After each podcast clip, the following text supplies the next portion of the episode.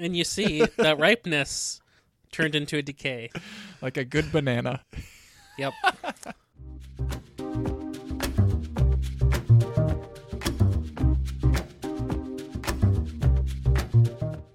This is a Nexus Special, episode 63, New Year's Eve 2018, on December 30th, 2018. And now, you mean the Xth, right? This Nexus Special is hosted by Brian Mitchell, Ryan Rampersad, and Ian R. Buck.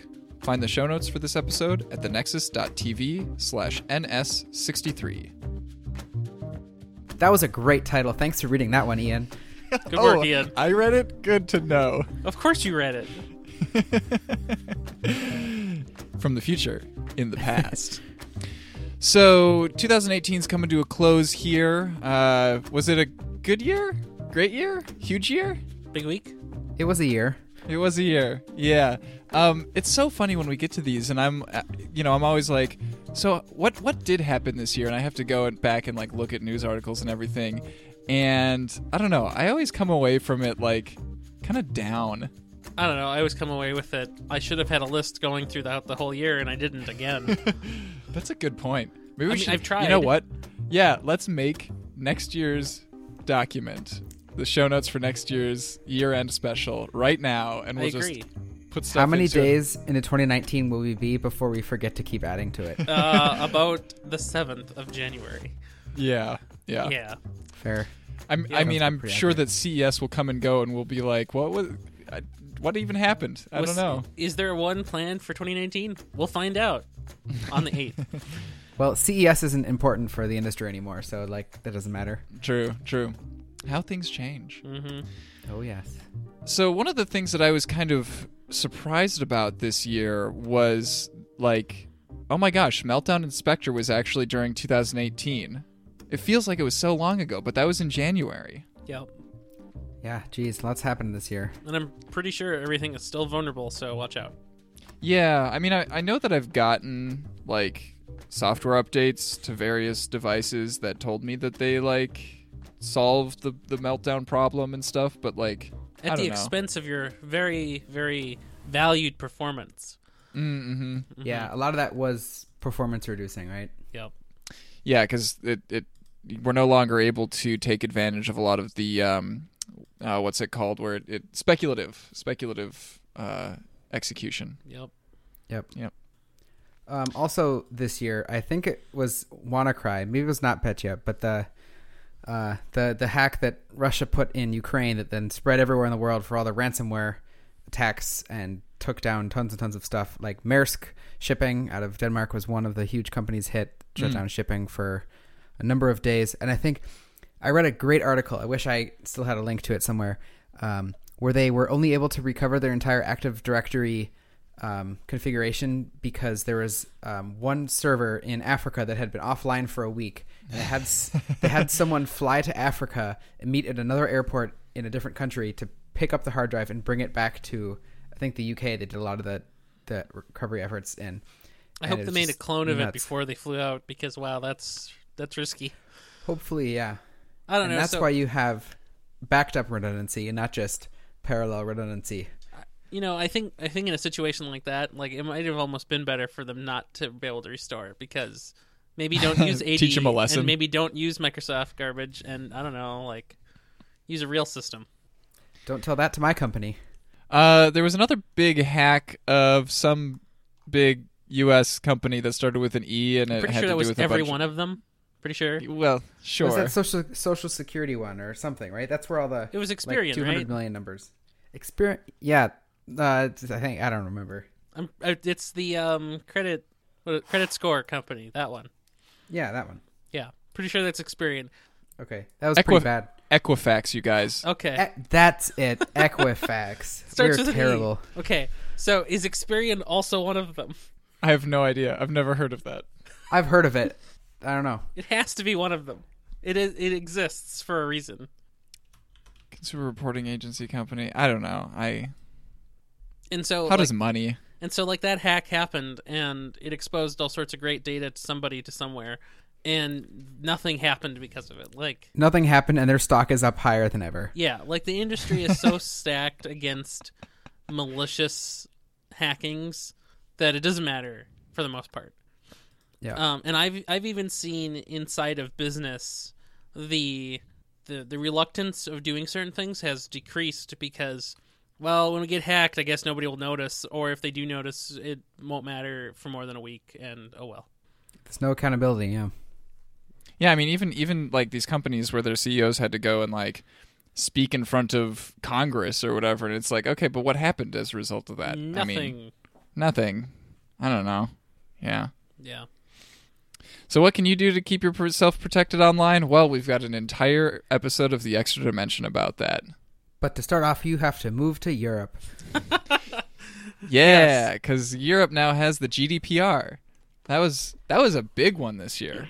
Yeah, new laws like regulating how companies have to treat all of the information that they collect about their users. Uh, and I like, I mean, I like the law, and I also like the fact that um, even though it's technically only applies to like people who live in Europe, we live in this world where like laws that are you know created and passed in in one area if that area is large enough and economically like important enough then those laws essentially like apply worldwide because it's just too difficult to like you know apply different uh types of of of like user agreements to people in different parts of the world. Um did i say that i like that? That actually makes me really nervous So I think the other part with GDPR that we don't know about yet is how will it be enforced. So mm-hmm. it the law is in effect now, and the regulations are the regulators are still catching up to apply the regulations now. So you know maybe by 2020 we'll actually have some understanding of what is enforceable and what will companies simply just ignore within that law. right Yeah. man I'm curious to see if if Europe just attacks Facebook for their inherent tracking. I'm I'm very curious to see what happens there. Yeah. 2020 seems like it's so far away, but like it's only a year away. Yep. That's so crazy. Time. Well, it'll it'll it'll seem much closer to you, Ian, next year when you're reading through the list of all the great events of 2019 in our new doc. Yep. Um I've noticed this year that like a lot of online platforms are converging and like they seem a lot more similar to each other than they used to. So like pretty much everybody has stories nowadays. I don't even I know think what except- that is. I think except for Twitter. Twitter's the only one that I can think of that doesn't have stories. Are you sure? Um, yeah, yeah. There's Facebook has stories, Instagram has stories, Snapchat has stories. what is what is YouTube what na- stories.twitter.com? Well, here's the funny thing about it, right? Is a lot of times these stories are not available on the web platform. They're only available in the mobile apps for these platforms. Twitter So- Twitter has it. Sorry, not yeah, not Twitter. Instagram has it in their web app. Uh, Facebook has it in their web app, at least on mobile. Yeah. YouTube doesn't though. YouTube it's only available in the mobile app. Oh yeah, Yeah. YouTube has it too. Um, but then also like on the flip side, Instagram and Facebook are now like kind of pushing long form video more than they used to. So like they're kind of trying to compete with YouTube on YouTube's terms, and YouTube is trying to compete with them on their terms. It's very strange. Um, Tumblr is banning adult content now, so like I mean that that was kind of the the unique thing about Tumblr for for most of its existence now has just been like how like like the the openness, the freedom of the community there, um, as compared to a lot of other platforms, and they're you know they're just gutting themselves by getting rid of that. I think they're like their number of active users like halved or something overnight. Yeah, yeah. And this leads into the next thing that I wrote down, which is that people seem to be getting more and more fed up with centralized platforms. Um, we had uh, more information about the Cambridge Analytica scandal came to light uh, this year. People became more aware than they used to be of like the rampant location tracking that apps on your phone are up to. Um, I've noticed several prominent celebrities, and when I say prominent celebrities, I'm talking about within the spheres that I follow, um, but like several several people have decided to like take a break from their use of the social internet or like at least you know drastically scaling back. Um so in particular i'm thinking about like will wheaton and cgp grey and john green.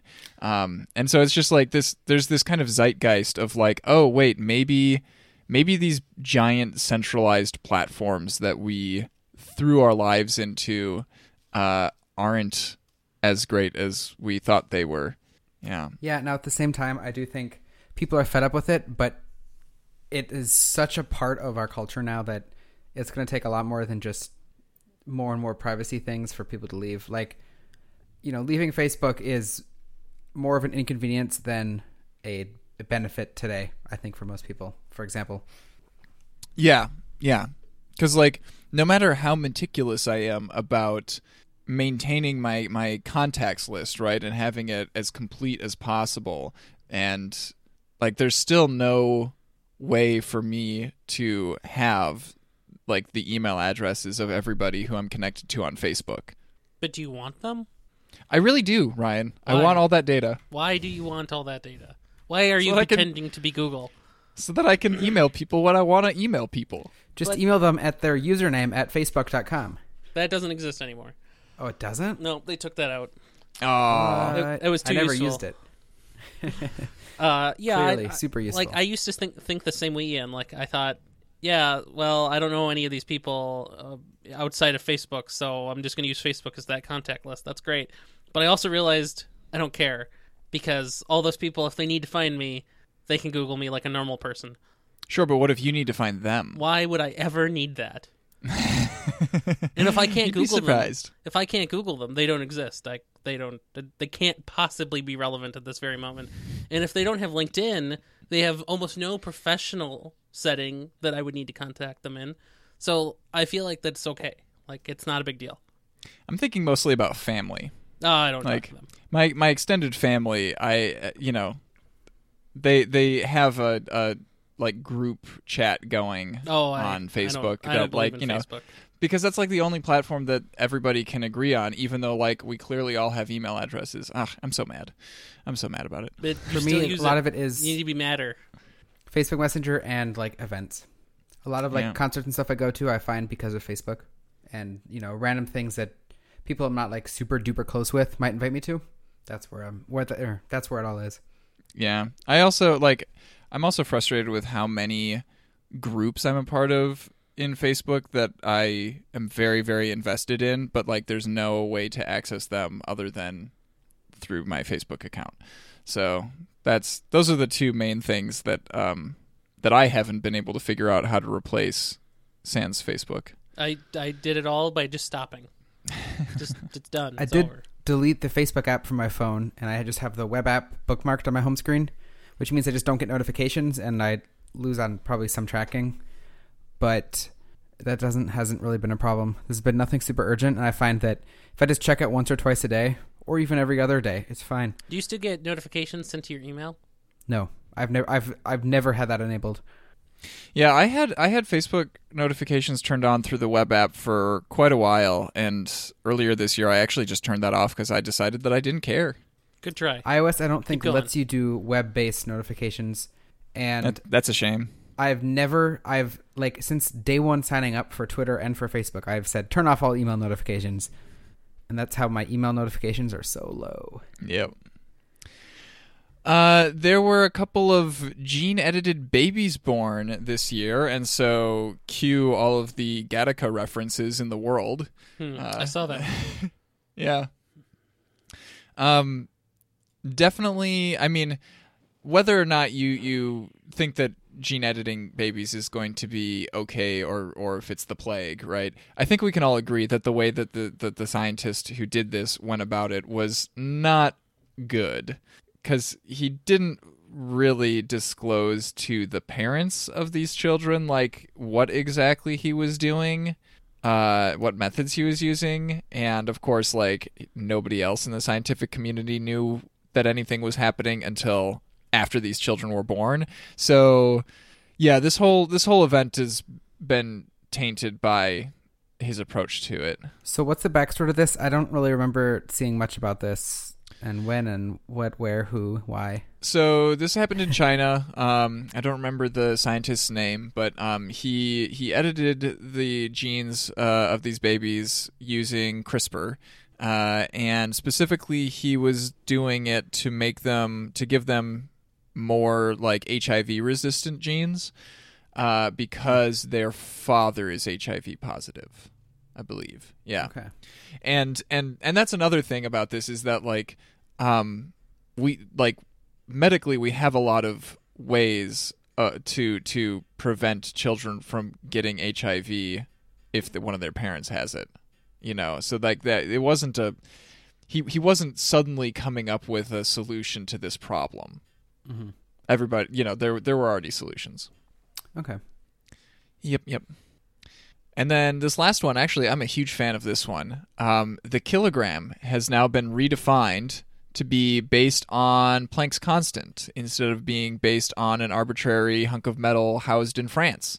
So this is fantastic because Planck's constant is a universal constant. So like the the kilogram will never ever change, right? You know, it's like we we can't have uh you know like a, a piece of metal accidentally getting stuff shaved off of it or just you know like eroding over time a little bit and have like that the universal definition of a kilogram changing anymore um now now it'll be nice and, and constant and everybody in the universe no matter how far out we spread as a as a human race uh, everybody will be able to figure out exactly the same weight measurement system based on measuring this universal constant Cool.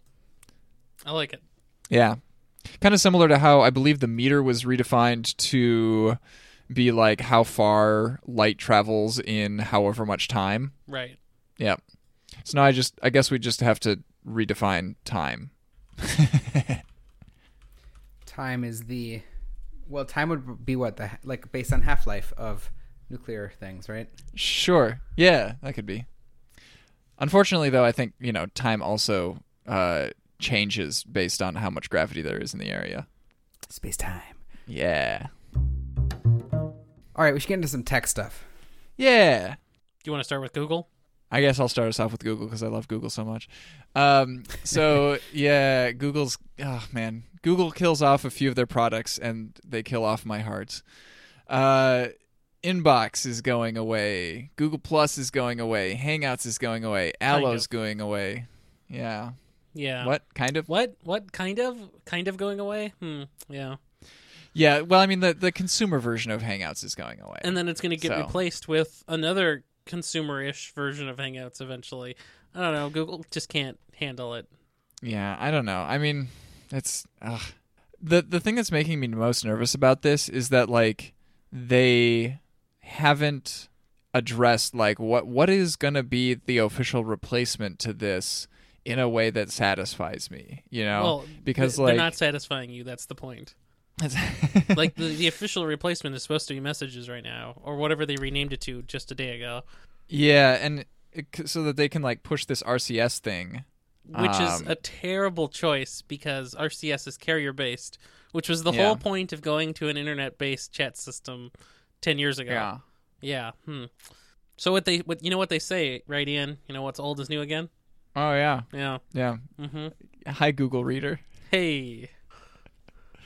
Man, I still remember that very emotional blog post that I wrote when Google Reader's demise was announced. Ugh.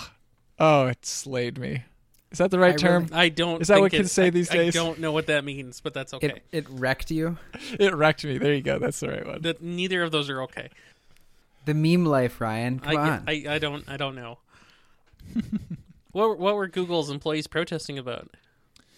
They there were a couple things, uh, and I think both of these happened like late in the year, kind of fall into winter. Um, so the first thing was um, some information came to light about a I don't know if it was one executive or if there were multiple executives, um, but who were like accused of sexual misconduct, and then you know Google instead of just firing them outright, uh, you know, encouraged them to retire and gave them you know large severance packages because they're executives and everything. And so the the google employees were protesting this because of course like all employees should be treated equally when it comes to this kind of thing not you know not just based on like oh i you know if you're if you're an entry level engineer like and you get accused of sexual misconduct yeah you're just gonna your butt's gonna get fired.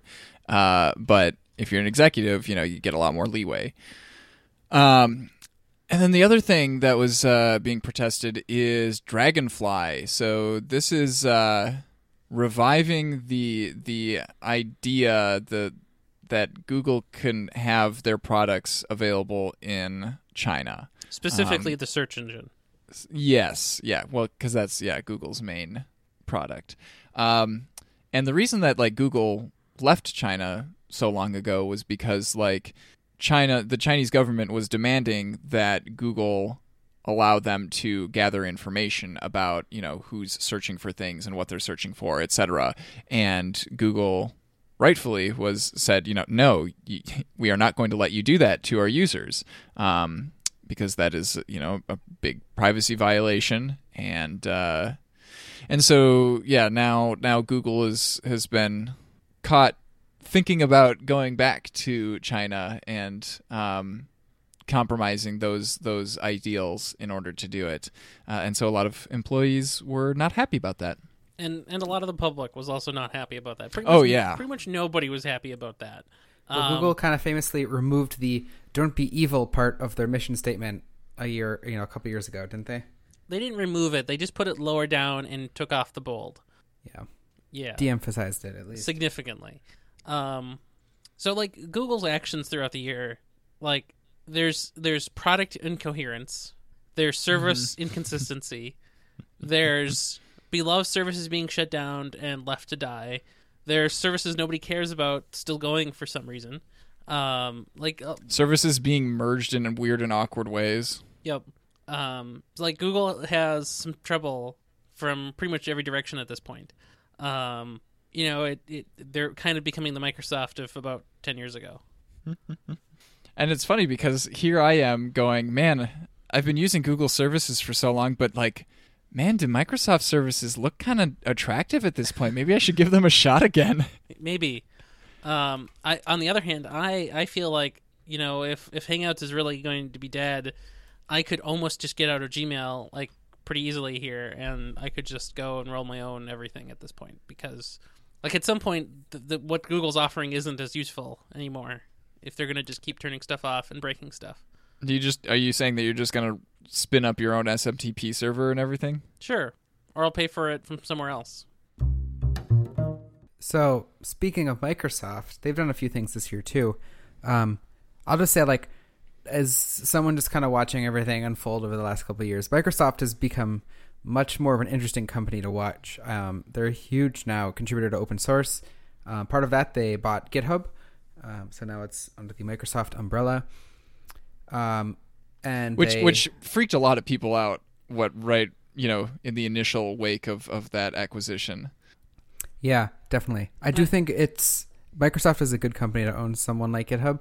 You know, better Microsoft than like anyone else I can think of. I agree in the sense that it would be bad if IBM owned GitHub.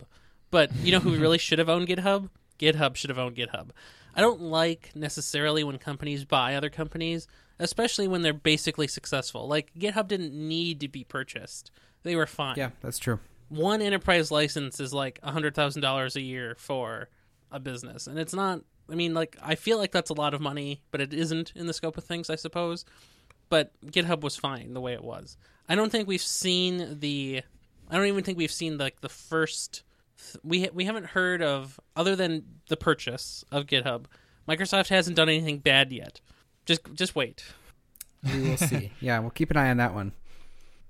Um, also in the Microsoft world, um, this you know happened in the last month or two, late in the year.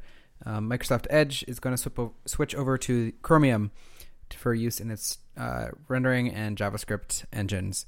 Um, this caused a bit of uproar. I think it will allow Microsoft Edge to become a um, how should I phrase this? Just as ignored. Yes, Yeah. and probably a mo- little more modern in some ways. I think the Edge team would just couldn't keep up with all the the new features that Google and Mozilla and Apple have been putting in their browsers. Um, at least from personal experience, the developer tools in Edge are just still as terrible as they were in 2013 with IE 11. so you know I, I I I read a lot about this on both sides of the divide. So like pro pro Chrome and pro pro Microsoft, and I don't understand why Microsoft, being the company they are, couldn't have had a bigger team to fix more of the things. That's that a were very good point. Yeah, I Not- think it's definitely a product management, um, director vision, and kind of company priority problem versus um, that they, you know, couldn't do it. Yeah, mm, I feel like there's got to be something deeper than that. I so in the old days, Internet Explorer was literally tied to the operating system. Yeah. and then Mm-hmm. in in seven and and beyond, they basically stopped doing those tie-ins because uh, there was this nice European Union that complained a lot and basically stopped it. But Speaking of, the European Union did a similar thing to Android this year.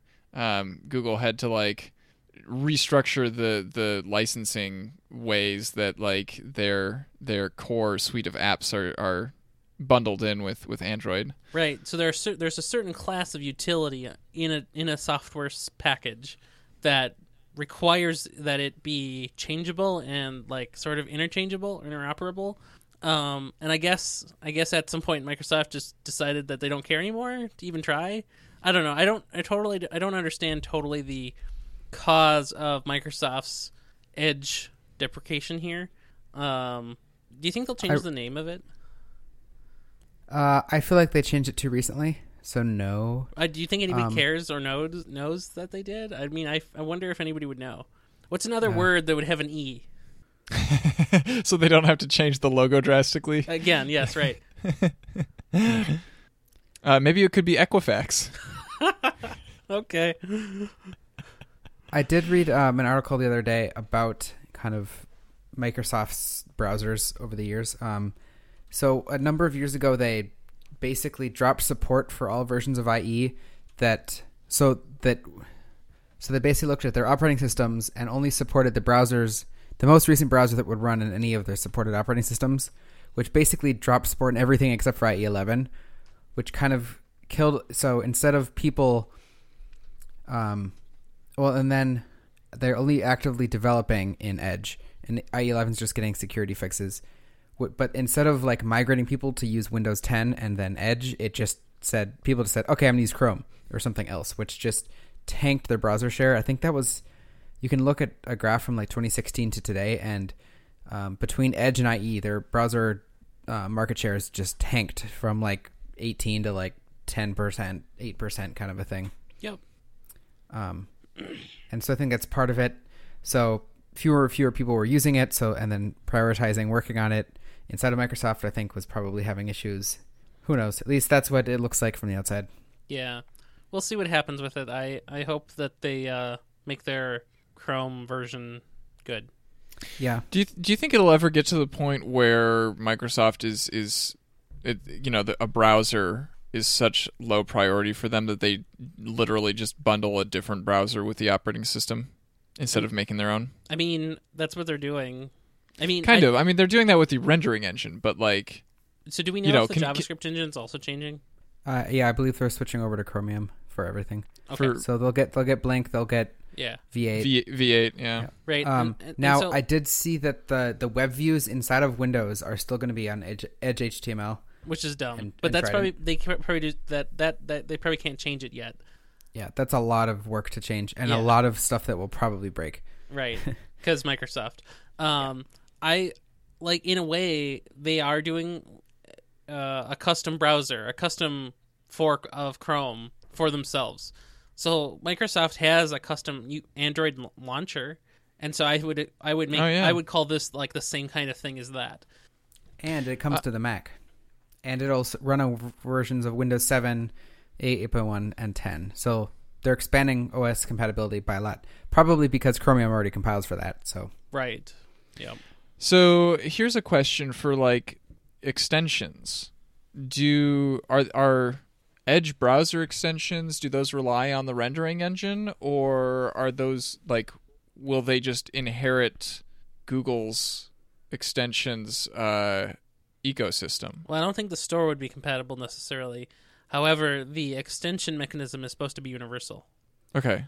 Though they, they could diverge from that too. That's that's extensions run and connect to the page, so extension code could be pretty compatible, but how it interfaces with the browser itself could be less compatible. But you know, it's how they prioritize it. I think. But just I'm curious just how similar. Every time you right click on something and you open your context menu, it'll say save to OneDrive, save to uh, whatever other Microsoft service there is. I don't know any, but I'm sure there's more than one. Yeah. All right. Well, let's get on to our next company, Apple. I've heard of them. Um, yeah, they released a bunch of products this year. So they started with the HomePod in like last January or February. nah, what a joke. Yeah, it was I think it was supposed to launch earlier, but it didn't it, they didn't come out with it until February of this year. Yeah, I think it was probably supposed to launch fall last year, so it could be in for Christmas. Um, now, uh, just a note on that: they launched it for three hundred fifty dollars.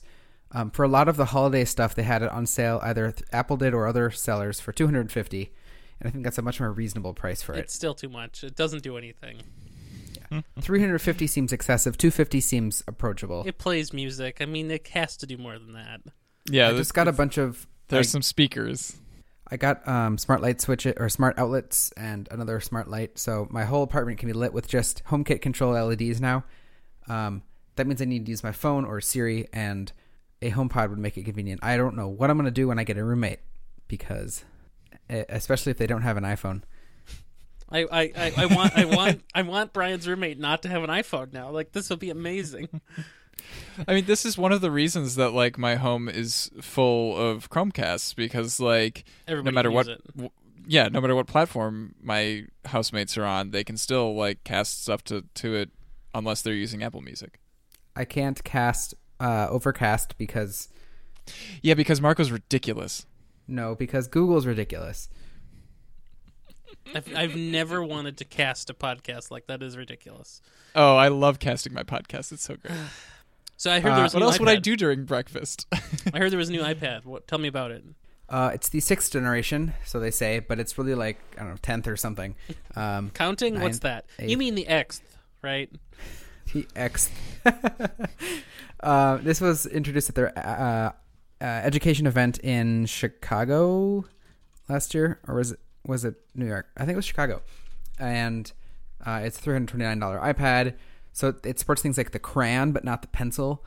And the crayon. I'm sorry, what? So it's they have components.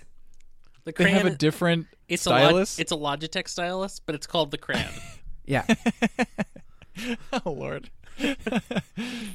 and uh, it's a cheaper one, kind of built for education and for more entry level stuff. And like for three hundred twenty nine dollars, it's not a bad deal. Um, jumping to June, they had WWDC 2018, where they previewed iOS 12 and macOS Mojave. Uh, they also uh, introduced Marzipan, their platform for running I, uh, UIKit applications on the Mac. So we'll definitely expect to see more of that next year. Um, they had new MacBook Pros come out this summer with lots of cores. So using the Six latest Intel chips. Yeah, they're pretty powerful. I, and, I have and one. A slightly revised keyboard. Yeah, there. There's now a mesh membrane Ooh, or silicone membrane that, yeah, makes it quieter. So they said, but also probably less crummy. Uh, this fall, the iPhone 10s and 10s Max and 10R came out, as well as the Apple Watch Series 4. Like a month later, we had new iPad Pros with Face ID and still no AirPower. and we had over a, a, year Mini. later. Oh yeah, Mac Mini. Oh, How can you forget that? I don't know how you can forget that. It's the best computer Apple has ever made. It definitely had one of the best trailers I've seen in a long time. It was a good trailer. Check out the uh shoot. We did a Nexus special on it, I think. And We the whole intro theme is is to the music from that intro video. So Ver- Very good. check it Mhm. out. I'll go grab a link to it. Sweet. And uh, while Ian's doing that, we can talk about uh, the iPhones because we're going to talk about phones next. Hey, Brian, how expensive was your phone this year? It was a lot.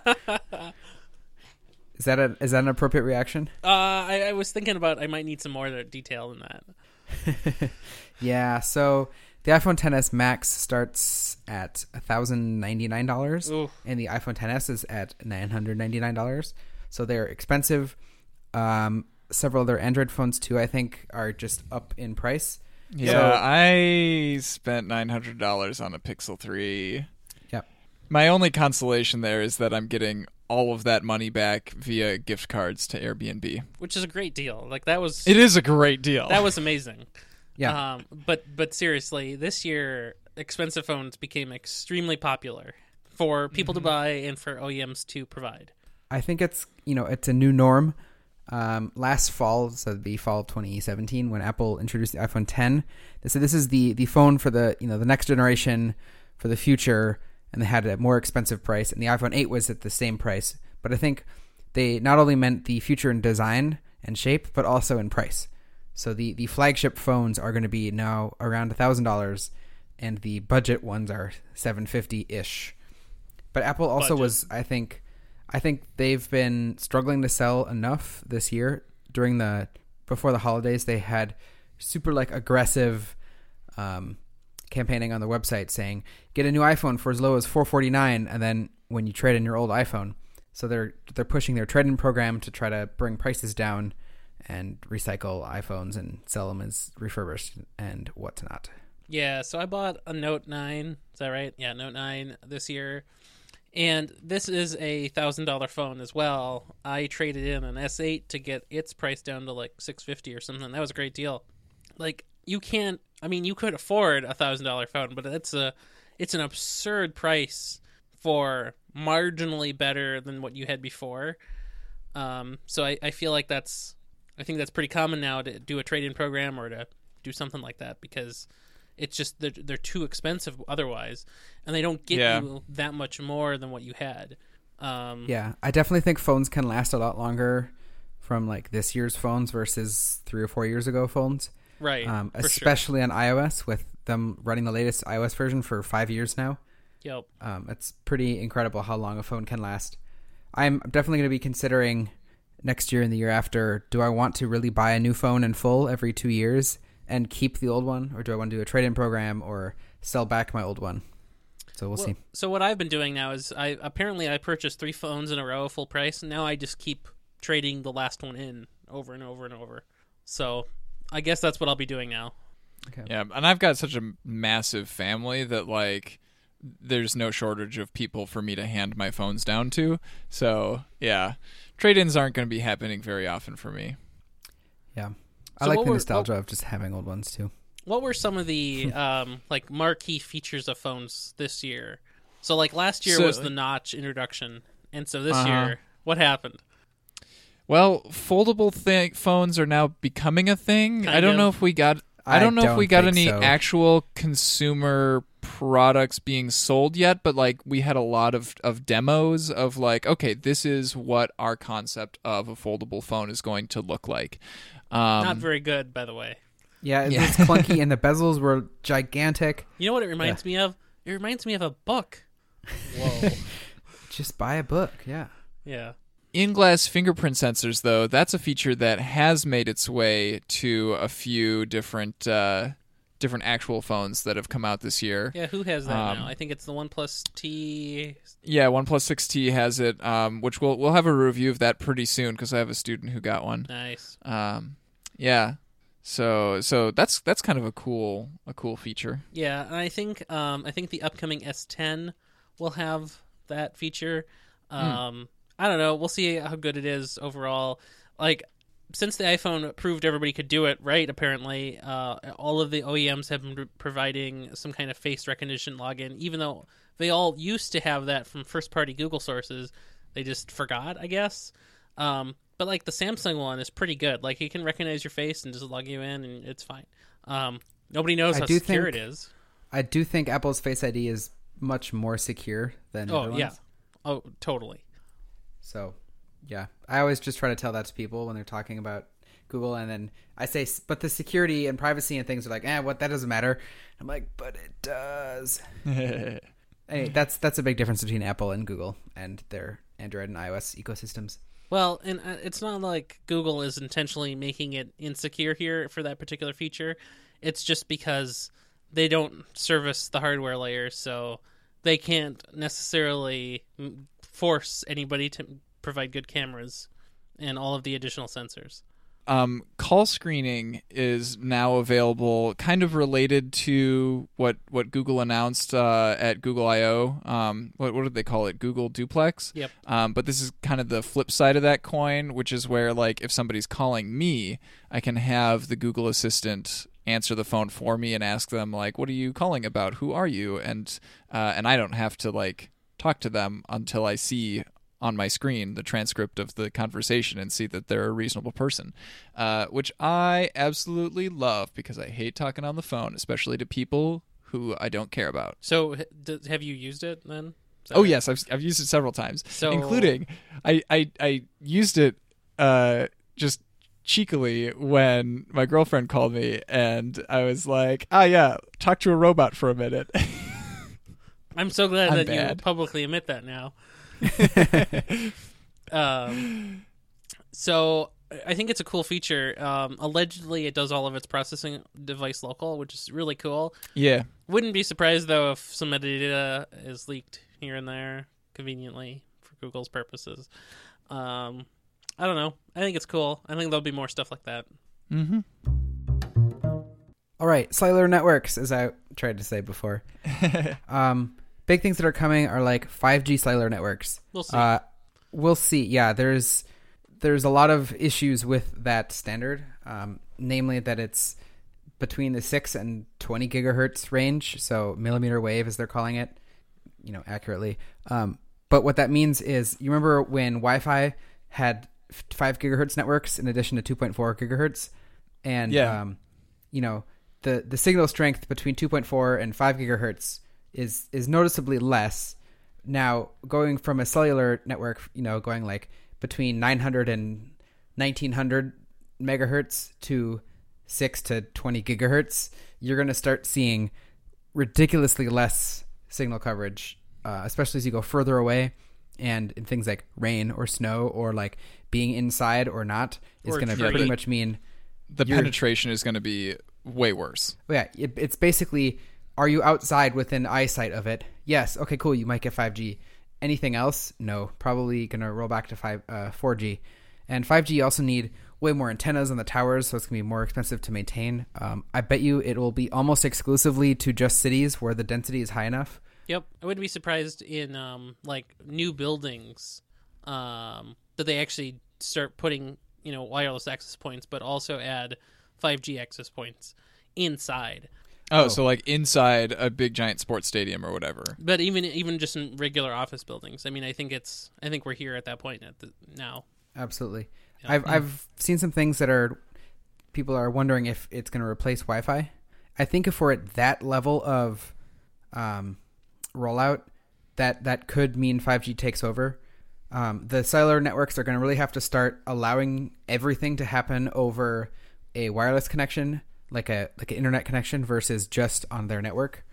Um, and that that does happen today with things like AT and T Wi-Fi and whatever the other carriers are doing, where you basically under the scenes connect to an AT and T VPN to make calls and everything.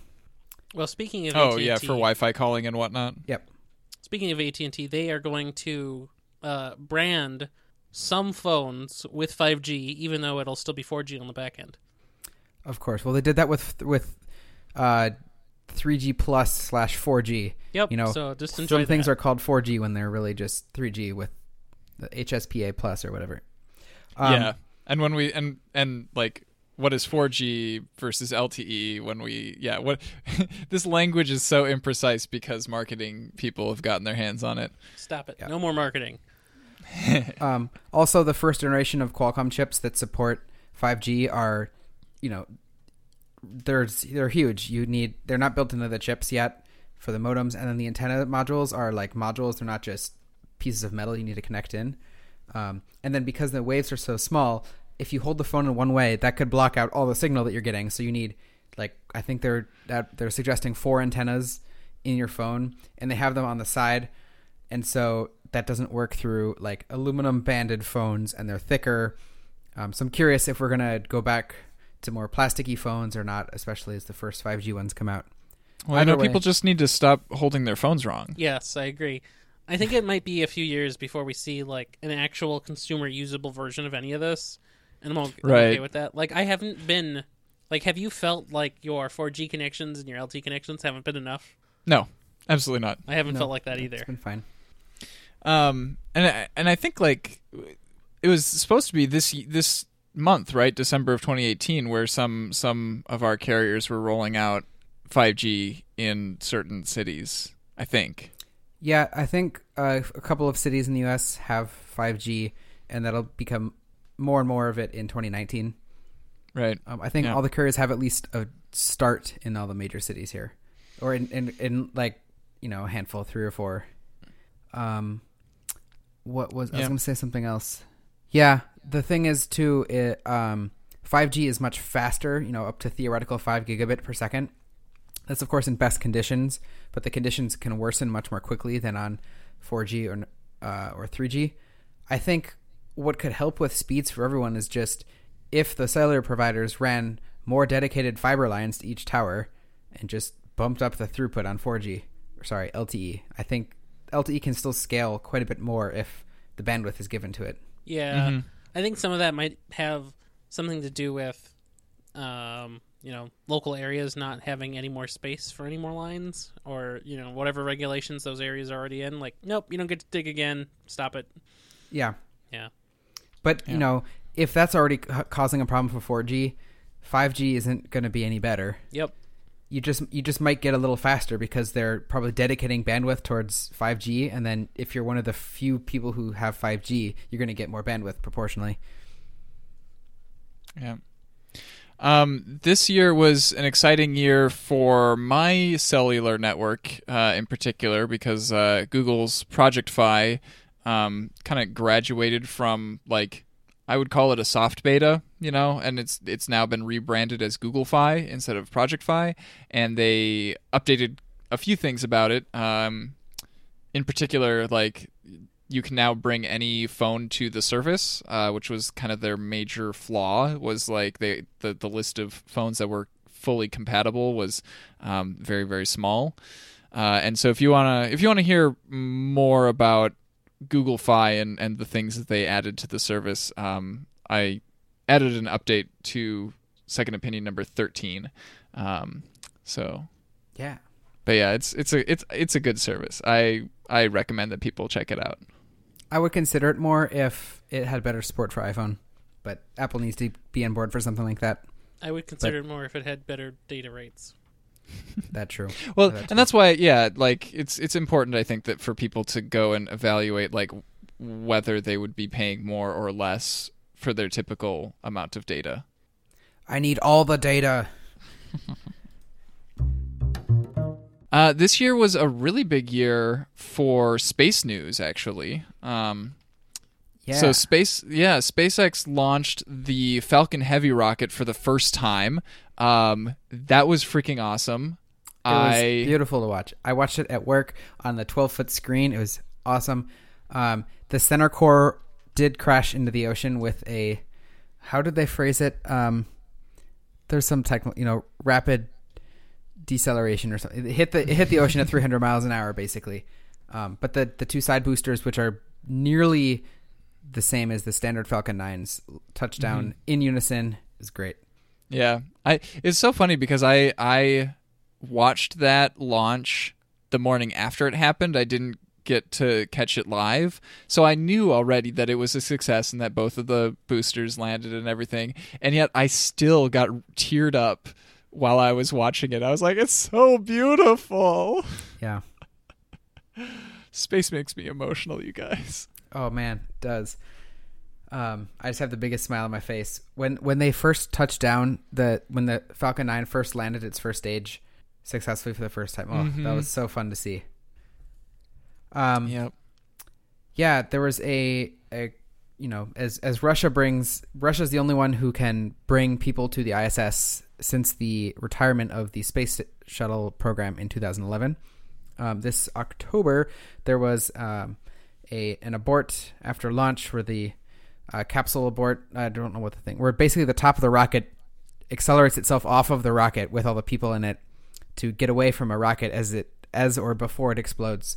And so they did that, and they were all fine and safe, but they kind of halted um, launching any new ones for a little while. Um, they did deliver them up in December, so that was all good. But Yeah, there was a period of time after that. So the the aborted mission, I believe, was on October 10th, and I remember that because it's my birthday. Um, and for a little while after that, people were kind of, you know, doubting whether or not the Soyuz program would continue to be used uh, to deliver personnel up to the International Space Station, and um, and so there was kind of this this time where we weren't sure if we were going to be able to like get a new crew up to the space station before the crew that's currently up there had to come back in December.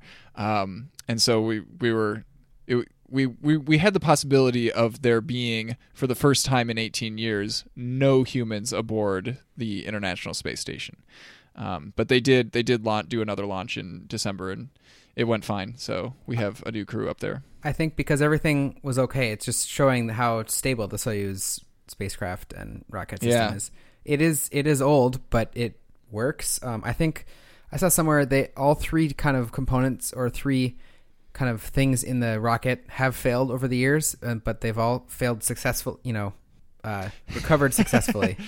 Yeah. They did successfully fail. Um, NASA's InSight successfully landed on Mars. That was a lot of fun to watch as well.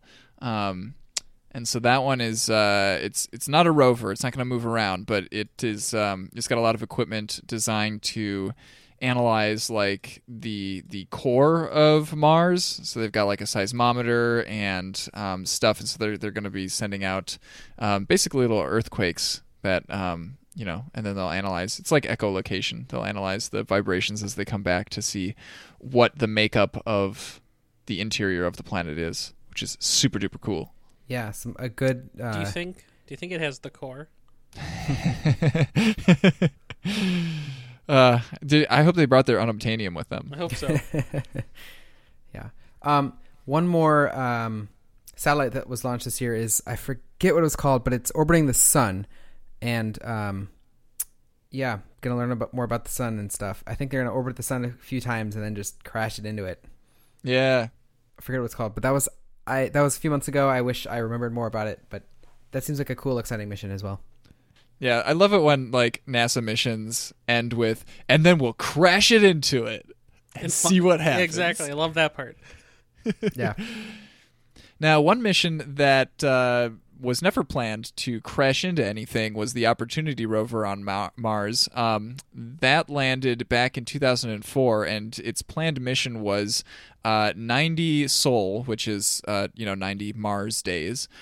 Um, it has been operating on Mars for over five for 5,307 Sol, and as of I, I believe it was in June of this year when a big giant dust storm uh, covered most of the planet and um, Opportunity went into its hibernate mode because it couldn't get enough sunlight, and it hasn't come out of that hibernate mode. Uh, so we are almost 100% certain at this point that it's not going to be coming back online um, because the uh, the the equipment on there that was supposed to keep like the batteries heated enough to be able to recharge uh, ran out of fuel during that time. So, um, yeah, it's probably it's it's down for the count. It had a long, good life, and Yeah, that's amazing. Yeah.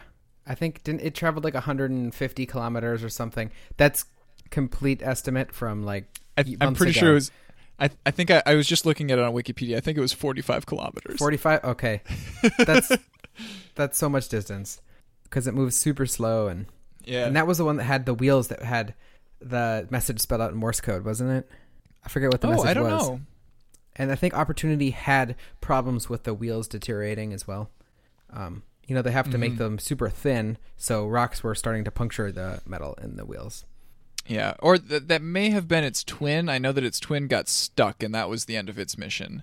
Yeah. Um, but yeah, Also on Mars, um, some liquid water, or at least evidence of it, was discovered.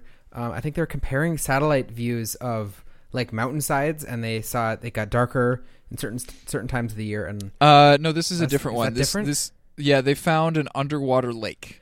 Oh, that's Um, right. When was yeah. that? When was the the hillside? That was I think 2017 maybe. I feel like that was last year. Yeah, yep. Um, but yeah, no, they're they're like very very confident that there's actually liquid water uh, in this underwater lake, um, and they're pretty sure that it's just like like this this kind of super saturated saline solution. Uh, so very very briny water. Um, not not good for life to be living in probably, but like there it is, liquid water. Found it. yeah, something. Yeah. Check that off the list. and then uh, last thing that we've got on here uh, is a sad one. Stephen Hawking died this year, um, though he also lived a lot longer than uh, I think anybody expected him to, um, because his uh, uh, ALS like was people didn't expect him to live past middle age. I think earlier in his life, um, but he he was seventy six years old when he died this year. Um. And he wow, did he contribute a lot to our understanding of the universe? Yep, he'll be missed. All right, now I think it's time for our last segment, the state of the Nexus. Hey Ryan, you want to start us off? Uh, I think this is the uh, 27th annual State of the Nexus. Is that right? I might be off. Might be miscounting there a little bit. Um, yeah, this is wait, wait. Okay, so this network has been in existence since 2011. So this is wait, how many years has it been? I can't count. Seven. Seven years. There we go. There we go. Nice. So 28th annual. I was see, I was I was close. I I, I, I can't count. Um, yeah. So uh, good work, Ian. Thanks. Yeah, that's, all, that's all I know.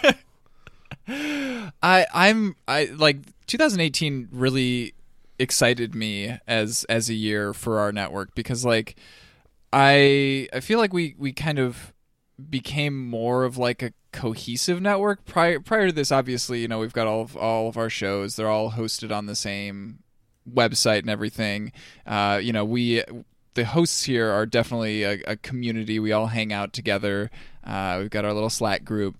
Um but uh, w- we introduced some more things this year that kind of are like a like public facing cohesive things um, the biggest one of course being our patreon um, so we now have an actual way to make some money as as a network and um, cover the costs of hosting and um, hopefully eventually making enough time to you know like cover the the amount of time and effort that we put into uh, this this network. Um, we also now have a subreddit, uh, which like kind of serves as as like a comment section for all of the episodes that we put up uh, on the network. Um, I hope that we get more people uh, actively engaging in discussions over there. Yeah, and I think I think that'll be one of those things that uh, as we make it easier to find on the website somehow, Mm-hmm. people Yeah. use it. Yep. Um, we also now have like some more kind of trademarky things, right? We've got uh, a, ne- a network tag, an audio tag that we can stick at the end of all of our episodes to kind of mark them as, hey, this was made by the Nexus. Um, and most of our shows now have uh, like audio promos, little 30 second promos that we add at the end of uh, episodes so that we can cross promote our shows. That's exciting. Yeah. And then probably the the biggest, most important one from a legal standpoint is uh, we're planning on forming an LLC. We'll get to it eventually, maybe next We'll year. get- 2020. well, well, definitely not during 2018 because we only have like a day left for that. Best time to file.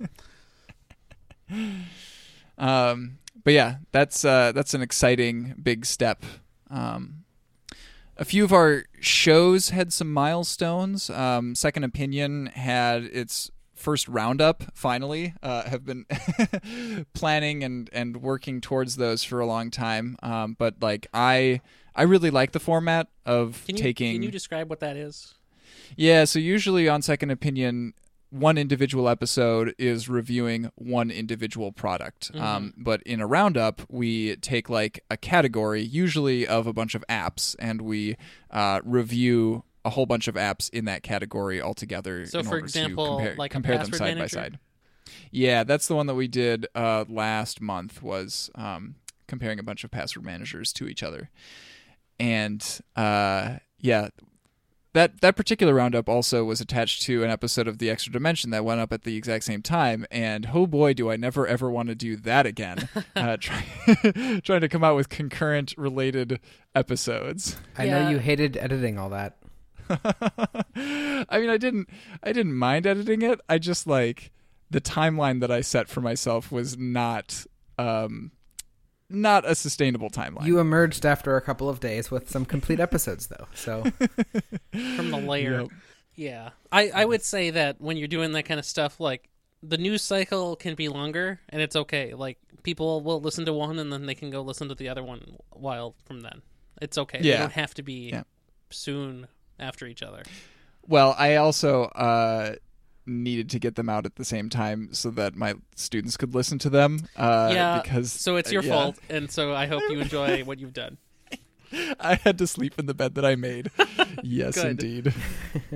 Yeah. So the les- the lesson is don't necessarily make the production heavy podcasts a requirement for your students as lesson material. Oops.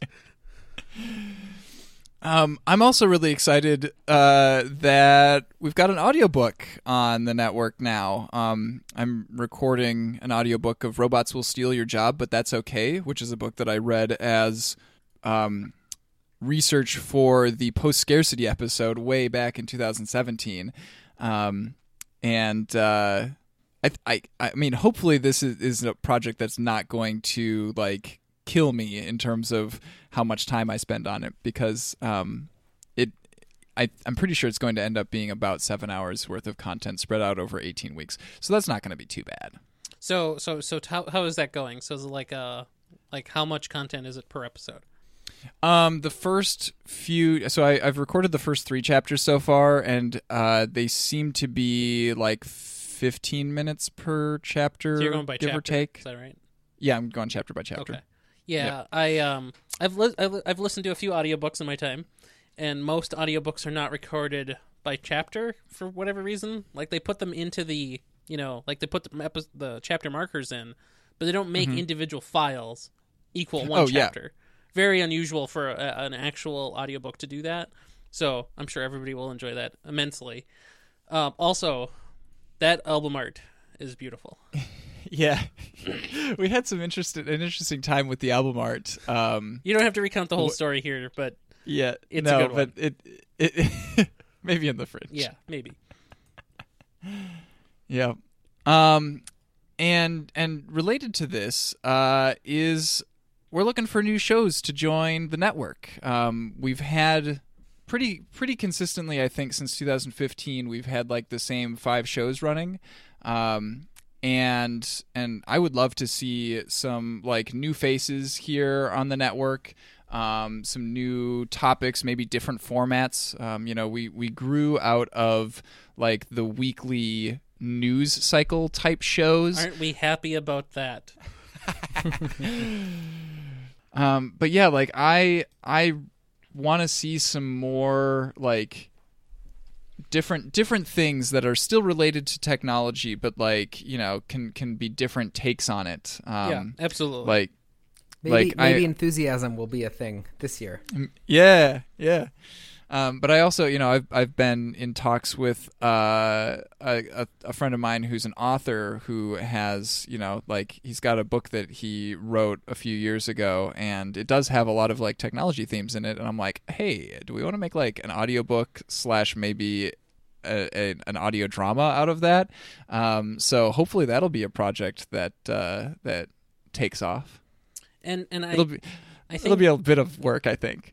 every, everything's a bit of work these days, right? And I think as far as new shows joining the network or coming up with new shows, like one of the things that always stopped us from before about doing that is uh, I started working and I have no bandwidth for that, so I can't be on every show and edit every show.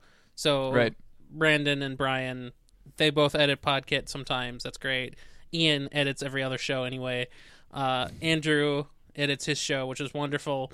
And so, one of the things that basically is a requirement to have a new show is to basically edit yourself at this point. Yeah. Um, and I I feel like some I I feel like over time podcasting has gotten mainstream enough that people actually know what it means when I say edit your show. So that's good. It's a good start. Mm-hmm. It seems like an okay requirement, and you know we can help out with some ideas and feedback and stuff. But And certainly we have uh, gone through the effort of making some assets on the network side. So like you get your network tag and you can get cross promoted, and that's cool and stuff. Yeah, Um, and of course, hosting. Right, of course. Uh, so I think that's that's all good. Very good. um, Podkit is still terrible about being consistent. When was the last episode? September? It was the React Hooks one. Yeah, October. Was that September? Uh, I don't know. I want to say at least October, but yeah, It was November November. 5th. was November it really 5th. November? Okay, well that eh, okay. Well, we'll, we'll hopefully get a, get a new one out soon. Um, And you know, my favorite thing about this is that like that episode Was was, so the good. episode that got a lot of feedback from the person you were talking about. Yeah. So that would have been ripe for you guys to go and record another episode right afterwards, responding to what he said. yes, But it, it definitely would have. And you see that ripeness turned into a decay. like a good banana. Yep. But on the other hand, the person we are giving feedback to a little bit now has a new blog of his, so he's so- he's getting word out and explaining things too. So that's kind of nice. And and so what we're gonna do is we're gonna talk about every single post he's ever posted. word for word. Yep, Um, exactly. related to Podkit and any other shows that I, I've edited, which has been a, a few, mostly Nexus specials. Um, I now edit and put compressors on every person's track as well as a master compressor. I'm using more limiters, doing some better EQing, and I'm hoping that the the volumes should be more consistent, a little louder. Um, I don't listen to my own podcasts generally, other than when I'm editing them, so I never really know in my car how loud do I have to turn up my uh, volume more so than any other podcast I listen to because there are a few that I've listened to over the years that are notably quieter, and that's what I'm trying to avoid. So, I'm just Yeah. something I'm working on a little bit. That that uh, brings up an interesting thing to mention. So previously we would try to be in person somewhat frequently or whatever, uh, um, and we would also try to use the uh, Google Hangouts plus Skype computer plus Audacity plus a mixer plus some uh, screws that you'd have to pet occasionally to get the static out of the lines. You really gave yourself quite the setup to worry about. And and so basically, what we do now is better, which is we just record ourselves separately using a double ender approach. So each person records themselves. And so this is why Brian and anybody else can edit each individual track, and they can do all their cool editing work uh, if they want to. Now I don't edit the show; I just hit some buttons and it just gets produced. So like that's that's better. It's easier. Now, the irony of what you say there is, is that, like, okay, you, you recently kind of dismantled your studio Something at your house, something right? broke it. And I, meanwhile, uh, asked uh, in, on my Christmas wish list for a whole bunch of like um, audio equipment. So I am now going to be going and uh, getting uh, a soundboard and you know some analog audio cables and stuff. So it, it it might end up being kind of similar to the setup that you used to have I hope you make house. something better because we didn't know what we were doing when I did it. That was that was 28 state of the Nexuses ago. So hopefully we've learned something since then. Yeah, one can only hope. I have hope so. space on my audio interface for a second microphone. I just haven't bought one yet. Well, I don't know what you're gonna, I don't know what you're gonna do with a second microphone. Yeah, I don't either. Yeah, Um, finally, um, CMS and the website. I know we've been talking about this at least since last year, probably the year before. Um, it is on our radar. It's slowly maybe being worked on or throwing throwing out an implementation and trying again and again and again. Uh, uh, I've I've been on break here, so I've actually worked on it a little bit. So it's good. yeah, and I've I've at least spent more than two hours on a new public facing kind of static template site. And I fixed a bug on the current website for Ian. Oh yes, a bug that we didn't realize was there until after the episode in question was published. Well, I mean that's how bugs come come about. Exactly. Yeah. Um. Yeah, that's fun. Uh, I know But yeah. WordPress was up was has been continuously updated by a mystery Ryan.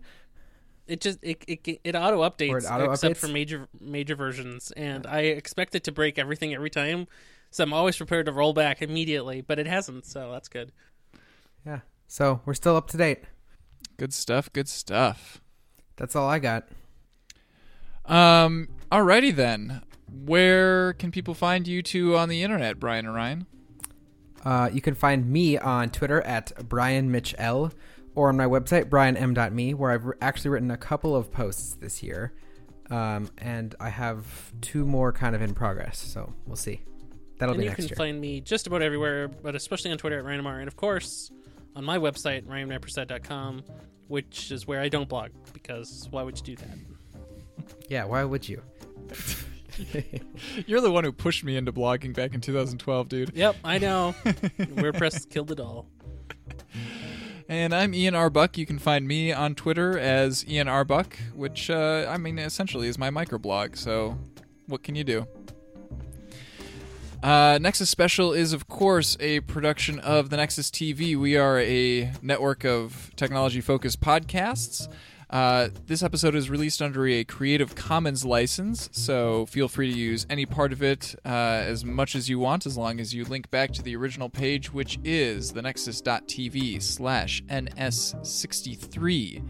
If you would like to discuss this episode with other listeners and with the hosts, uh, please see our subreddit at r slash thenexustv. And if you are able to support us financially as we continue to make technology related content, please see our Patreon at patreon.com slash the Nexus TV. Until next year, have a good one. Bye. Have a good one.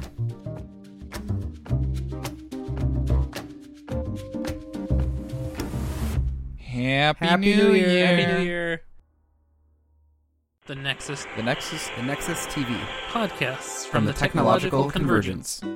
You are about to become obsolete. You think you are special, unique, and that whatever it is that you are doing is impossible to replace. You are wrong. As we speak, millions of algorithms are frantically running on servers all over the world, with one sole purpose do whatever humans can do, but better. But all is not lost. Look for the audiobook Robots Will Steal Your Job, but That's Okay at thenexus.tv or by searching in your favorite podcast player.